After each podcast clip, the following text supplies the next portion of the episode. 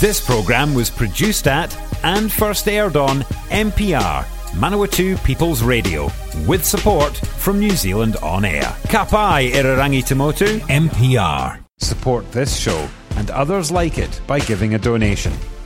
For more information, go to www.mpr.nz forward slash donate.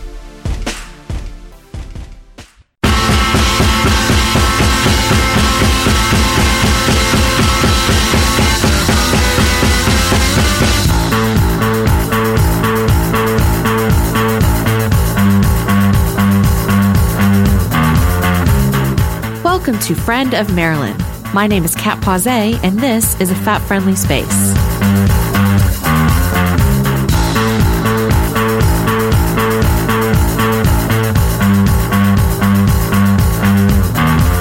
Today on Friend of Marilyn, I share an upcoming NAAFA webinar about Black and POC leadership in plus size fashion. I chat with Nancy Ellis Ordway about her work in eating disorders treatment and health at every size. And I spotlight a piece from Dawn Clark about having a doctor as an ally instead of an enemy. In the United States, February is, among other things, Black History Month. And I'm really pleased to see that NAAFA is hosting a webinar on the 24th of February at 7 p.m. Eastern Time um, that is focusing on that. So the webinar is entitled Ahead of the Curve, and it is featuring uh, Chenese Lewis, hosted by Marcy Cruz. Uh, and the topic of the webinar is Black and POC Leadership in Plus Size Fashion. Uh, Chenese and Marcy will discuss how Black women and women of color pave the way in the fashion industry for plus size bodies to be in the forefront and continue to push for plus size exclusivity. So it looks like it's going to be a really cool, um, really cool webinar. Chenese has been my goodness, doing this work in in that area. Um, I mean, for decades now, and I've been a, a, big fan for quite a long time. So I'm excited about this webinar. Great opportunity um, to hear from some really interesting women who are leaders in their particular fields. A bit more about understanding uh, the role that Black women and women of color have had in plus size fashion. So definitely give it a check. Um, if you aren't able to go in the real time, uh, which um, often happens to me actually. So if they're scheduled earlier in the day in the United States, that means it's like overnight for me. Uh, but the webinar webinars, the NAAFA webinars are recorded. So if you're not able to attend it on the 24th of February at 7 p.m. Eastern time, you can check out the NAAFA um, Facebook page or um, uh, other social media pages to find where you can get the video and watch it later.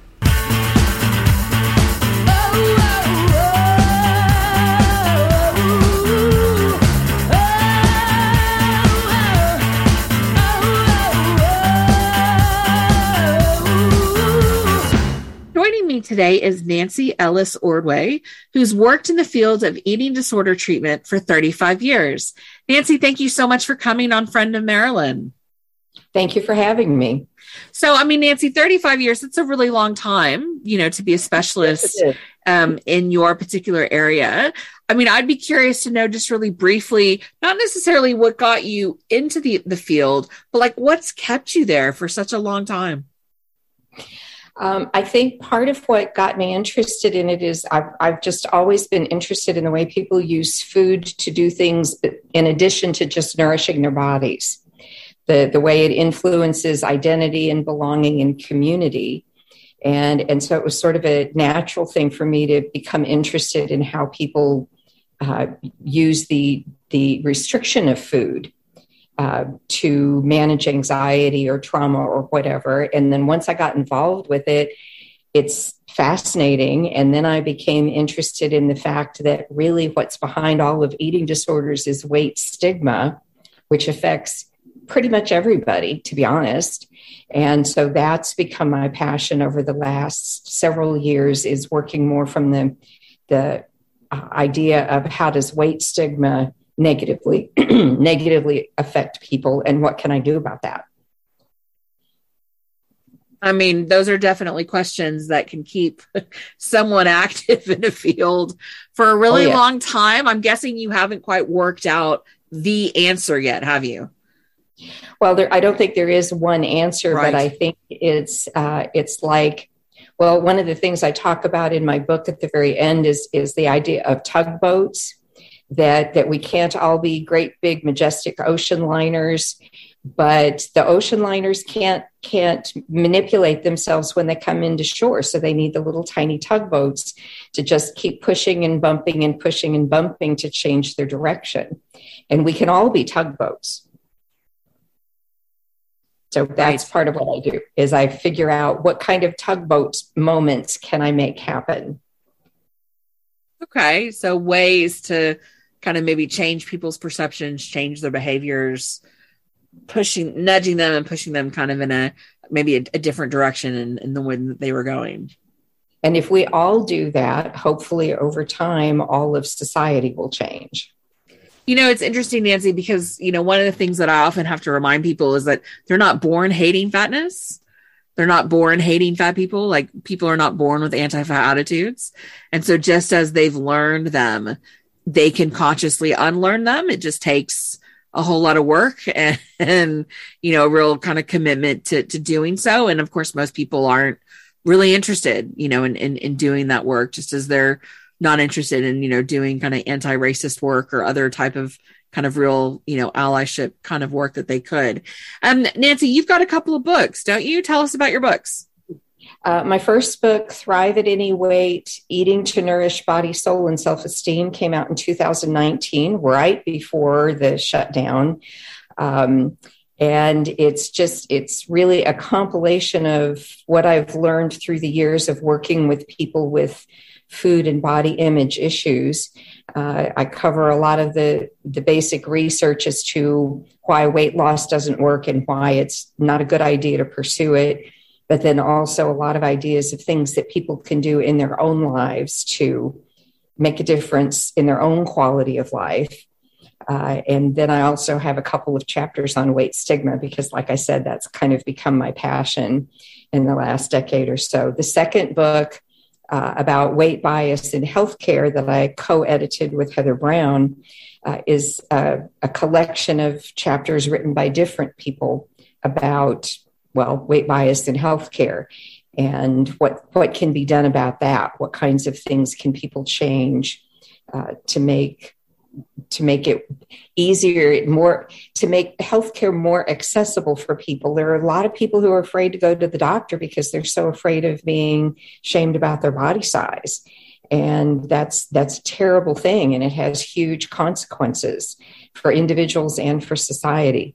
So this was um, a book that we put together to be used not only just for general uh, general public to read and understand about, but also to be used as an adjunct to uh, textbooks in um, like nursing programs or dietetics programs or social work programs uh, for new people coming into the field. And I mean, Nancy, I think one of the things that I'm always a bit um, curious in and uh, i'm going to put you on the spot here and you know feel free to be like i i don't have to you know to answer this would take longer than the time we have. Like feel free to just brush me off if you want. Um the term weight stigma rather than fat stigma. I'm always just really curious why some people use one over the other. Like can you speak to why you call it weight stigma when what we're talking about at least from my perspective is fat stigma that's a really good question. Nobody's ever asked me that before. I think I started using the term because other people were using the term. And and my sense of it was, oh, finally there's a term for what I've been feeling and thinking about, but didn't really know how to pinpoint. Um, I'm going to say probably the reason that a lot of us use the word weight stigma instead of fat stigma is because so many people have such an incredible knee jerk negative reaction to the word fat. Yeah. That, that uh, I've discovered. I do a lot of continuing education uh, programs as well. Um, as a way to kind of get some of this information out there. And I have to kind of ease people into it. I have to explain why I use the word fat because people get really upset about it sometimes. So oh, listen, the, you know, that it's it's the other F word, eh? Like and I mean without question, when I, you know, call myself fat, not so much now, but like especially when I first moved to New Zealand, like when I would call myself that in mixed company, it's that collective gasp of air that like right you know can you believe she just that? Um doubled with uh and this still happens quite often now that really quick reassurance that i'm not in fact fat which um is a really silly thing because i'm not just like fat. I am like super fat. I'm like infinity fat. I am like fat fat. Um yeah but but but you're right in the sense of like i i came to understand that the reason people would be so quick to like be like you're not fat you're not fat you're not fat is both their like visceral reaction to the word um, but of course then coupled with what they think of when they think of that word and them not associating me with those things um, you know which is a useful tool then to get them to appreciate the relationship between those and how they need to you know quit making assumptions based on body size and stuff. No, I, you know, Nancy, I appreciate you even trying to answer that question. I've just, it is one of those ones that's kind of always top of mind for me. Every time I hear someone say weight stigma, my mind immediately goes, wait, you're talking about fat stigma. Like, why not just call it fat stigma? Um, so I appreciate you, you know, venturing, giving it a guess.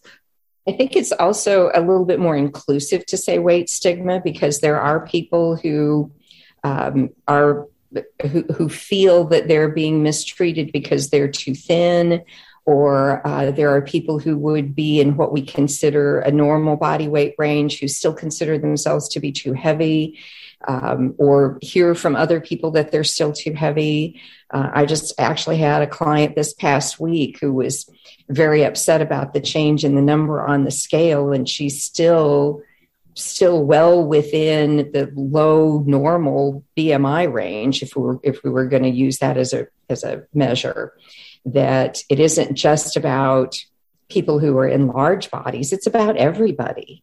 Yeah but i mean i think like at least the last two examples you gave are also still fat stigma. Like fat stigma impacts everybody not just fat people.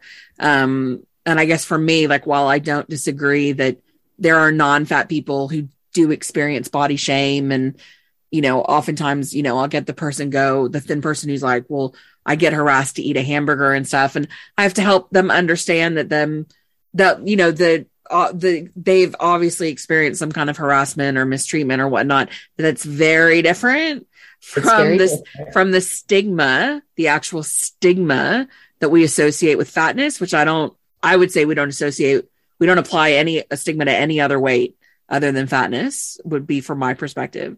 Um, but yeah, no, I, I, I totally appreciate uh, your thinking on that. And I really do uh, appreciate you even more acknowledge, uh, engaging with me just on, on, on the topic. Cause it is one that, that rattles around in, in my own head. And um, Nancy, if people are keen to get, um, your book Thrive at Any Weight or your new book, uh, your new co-edited book, uh, Weight Bias and Health Education or if they just want to learn more about you or perhaps invite you in uh, to do some continuing education with with one of their groups how can they find you online like how can they reach out and make contact I, I have a website. Um, if you just Google my name, Nancy Ellis Ordway, uh, it should take you to the website, which is for my my private practice. I also have a Facebook page called Dr. Neo, uh, NEO, which my initials.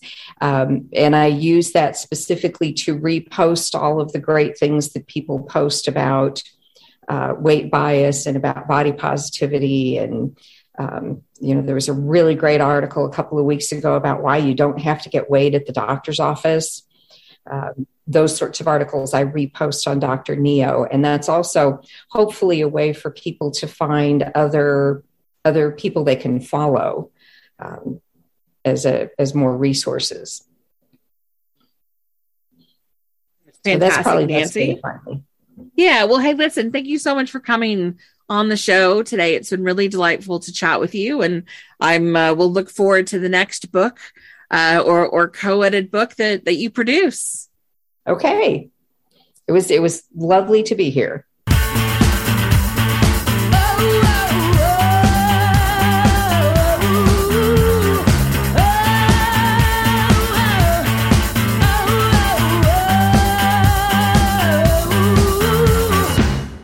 Spotlight today is a piece from Dawn Clark, published on the NAAFA weblog on January 25th, 2022. It's entitled, How a Doctor's Allyship is Changing My Life. Quote, I fear the medical community. My weight is always the problem. Ear infection or tonsillitis? You're too fat. Sprained ankle? You need to exercise more. Annual checkup? You'll be dead by 30 if you don't lose weight. Medical avoidance was the norm after my teenage years. The loathing and judgment from medical systems was too much. Avoidance put me in the hospital twice. I could not bear the thought of going to the doctors. I would cry at the thought of it. If for some reason I had to go, the entire time was panic inducing. Fast forward to 2020 and my 40s. I was a few years into learning about health at every size, weight bias, and fat liberation. I decided to take the leap and sought after a weight neutral doctor. After researching in my area, I found one. I called for an appointment, and after a few months, I got an opening. I was nervous. My best friend drove me to the appointment. I had heard awful things about this particular medical service and wasn't sure I had made a good choice. In the first few minutes, an amazing thing happened.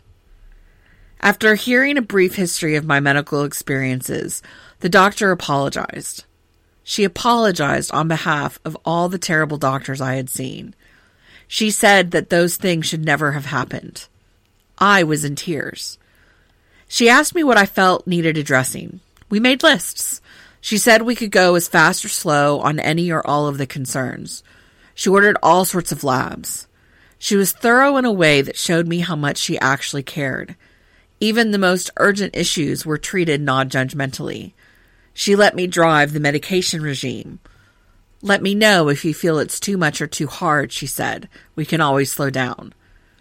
I made my follow up appointment, got my labs done, and left. In the car, I broke down and cried again. That was the best doctor's appointment I ever had, I gushed to my friend the whole ride back to her house. In the months after that appointment, I was engaging with medical systems again. My doctor always encouraged me when she knew I had to see someone who was an unknown regarding weight neutral care. She was very sympathetic when an invasive exam with another provider didn't go well. She has empowered me to be my own advocate, to speak up when bias are on display, to share about how we need to be treated by the entire medical system.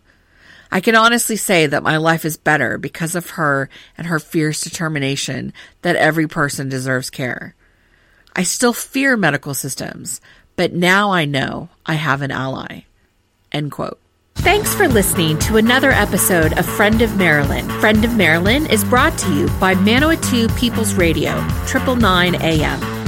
If you'd like to contact the show with questions, comments, concerns, or suggestions for topics or guests, you can email us at friendofmarilyn at AOL.com. You can also find us on Twitter, Tumblr, Facebook, YouTube, and Instagram.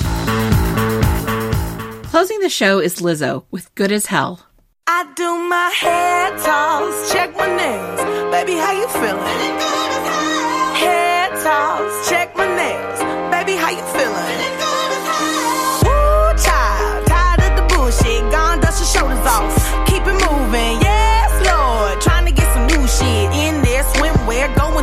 The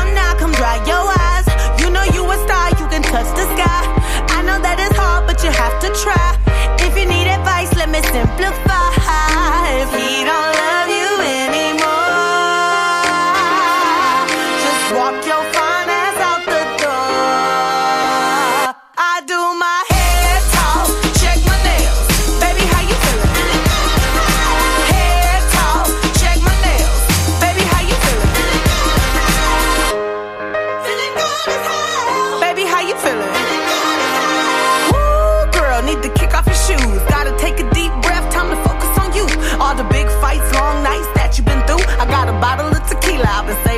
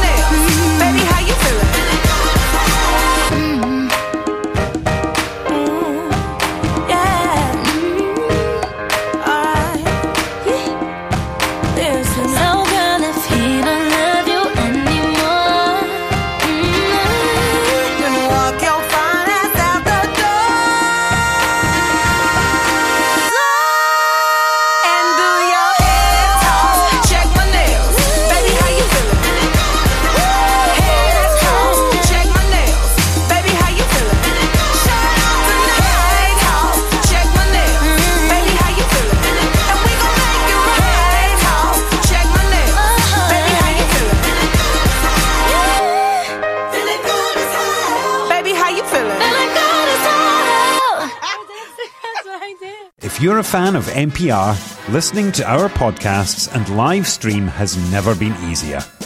Just search for accessmedia.nz on the App Store or Google Play and download the app with the kiwi fruit logo. Once you've got it, pick Manawatu People's Radio from the list of stations and go find your new favourite show.